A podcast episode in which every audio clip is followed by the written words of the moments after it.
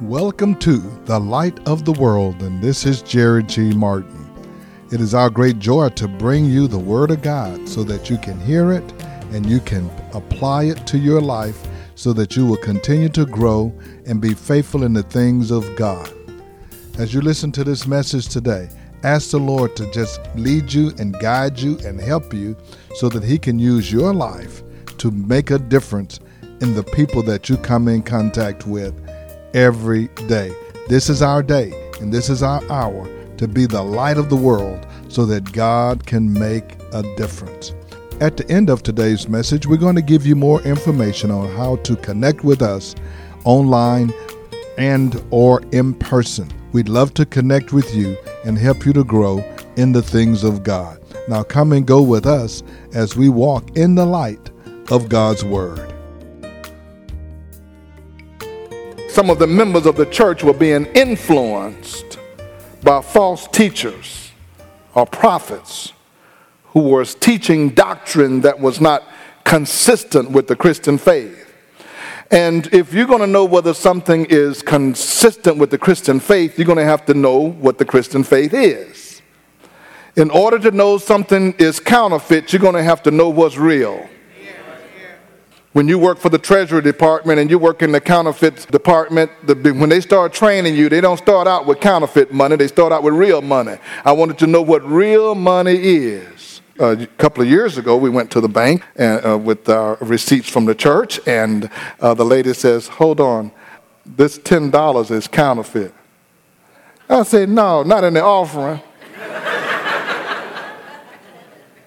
I said, "How did you know?" Because I'm looking at it. I'm I can't tell. It was pretty good counterfeit.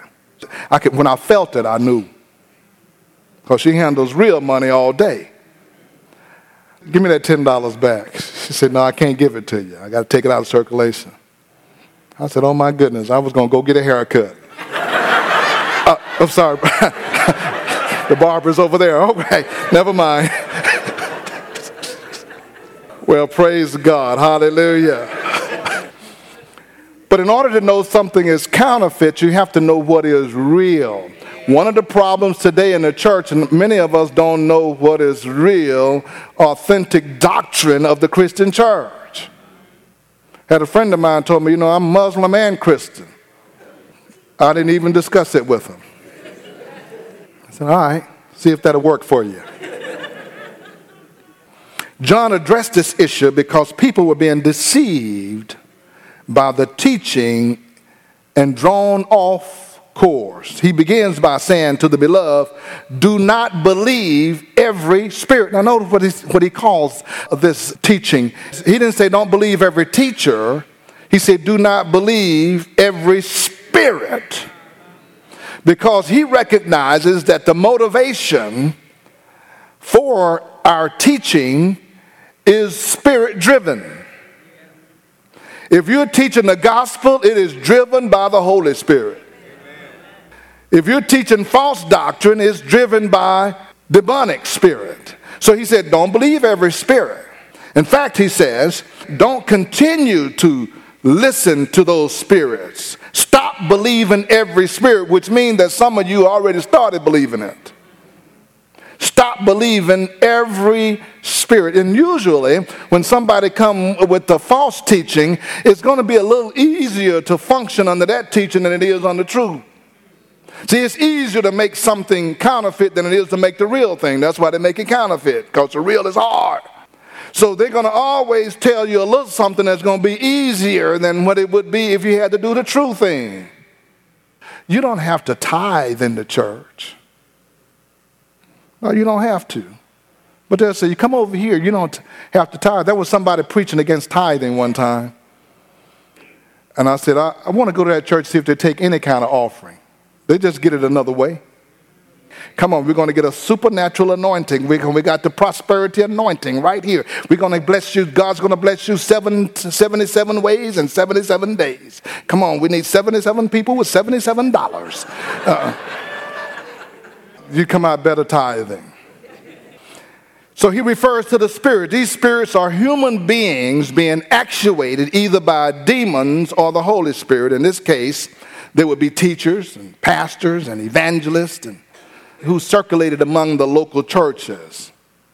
And the exhortation that he's given for us is to try or examine or to test these individuals to see whether they are from God. Now, if you really pay attention, you can hear all kinds of preaching and teaching from all of the places that I talked about earlier, whether it's radio or television or internet or whatever. And if you're not careful, you'll start receiving without filtering and testing what has been said by the Word of God.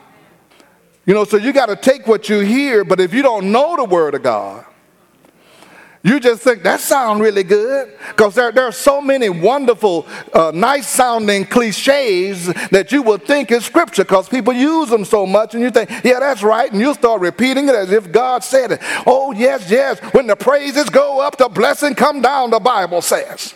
The Bible don't say that. But people start talking about that, and well, that may happen, but the Bible don't say it. You take one step, he'll take two. The Bible don't say that either. Cleanliness is next to godliness. It don't say that either. People will start saying things and you'll just start grabbing a hold to it. At every level, there's another devil. I said, every level, there's another devil. Hmm. What level are you on? and what devil are you facing?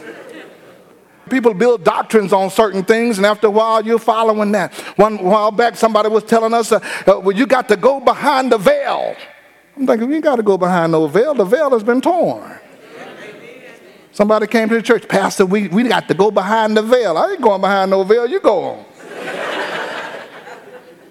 you hear somebody and they're and they'll try to make a doctrine out of something, and, and then the next thing you know, they're putting you in bondage behind it.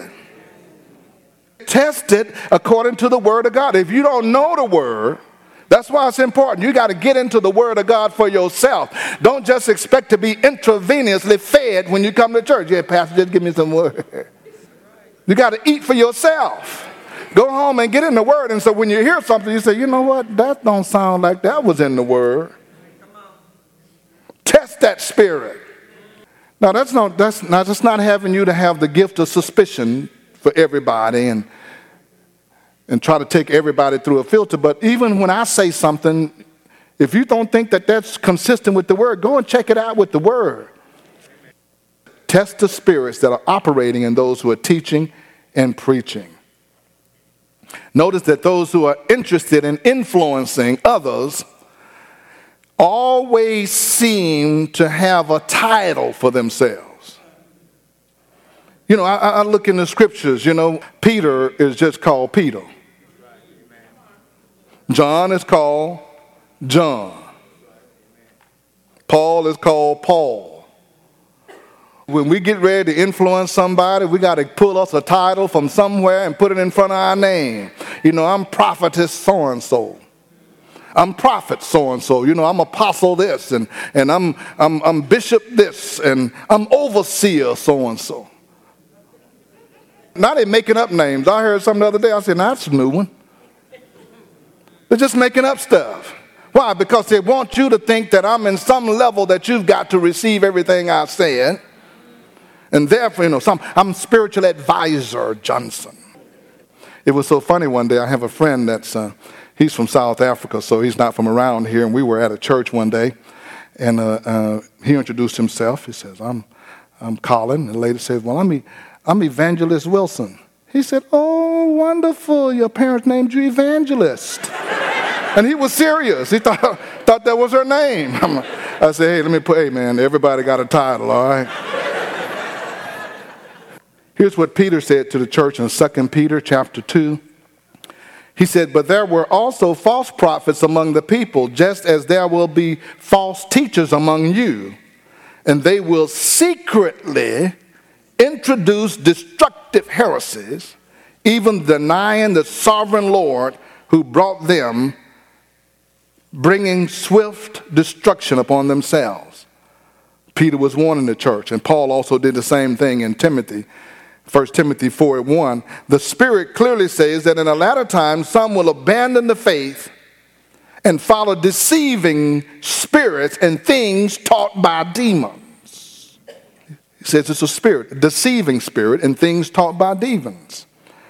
And the reason for putting uh, visiting teachers to such a test was that many false prophets, he says, have gone out into the world from here, and they've gone out and they have established themselves among the people. And the result is that many who are Christians do not have an understanding of their conviction or the doctrines of the Christian church. I was looking at a survey done by George Barna, who operates a Christian research organization, and he said this If Jesus were to ask, Who do you say I am? the question he famously asked Peter, he would be disappointed at some of the answers he would receive from us here in America. If he would just ask today, Who do you say that I am? Somebody said, Well, you're the man upstairs. You're a higher power. You hear what they say. We have a higher power. He said varying numbers of Americans embraced a different aspect of biblical worldview thinking, and the survey found this four fifths or of born again adults, 79% firmly believe that the Bible is inaccurate. Most people at a survey say that there are inaccuracies in the Bible. One quarter of adults, 27%, are convinced that, that Satan is a real force. Only 27% of adults and born again Christians, 40%. Only 40% of the people who say they're born again believe that the devil is real and he's a real force. He ain't showed up at midnight at their house yet. A minority of American adults, 40%, are persuaded that Jesus lived a sinless life when he was on earth. Slightly less than two thirds of the born again, 62% of born again believers believe that Jesus led a sinless life. So almost 40% of the people who are born again believe that Jesus was sinning, according to the survey. But the principal doctrine of, of the Christian belief is that Jesus was sinless. So somehow, over time, the truth of the Word of God and the truth of, of Jesus Christ has been distorted and it's not by accident. You're hearing these messages all the time. They're coming through you through the music and the media and movies and talk shows and reality shows.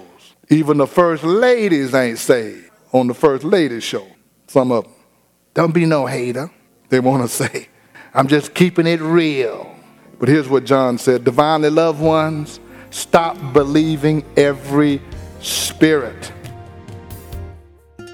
This is Jerry G. Martin, and thank you once again for joining us as we have brought the Word of God to you. And we are hopeful that your life has been enriched and that you have been encouraged. It is such a privilege to come to you no matter where you are. You may be in your home or your automobile or your place of business. If you would like to hear today's message again in its entirety, you can do so by going to our podcast at The Light of the World Daily with Jerry G. Martin. Again, that's The Light of the World Daily with Jerry G. Martin. You can also join us on our website at lowcf.org. Again, that's lowcf.org.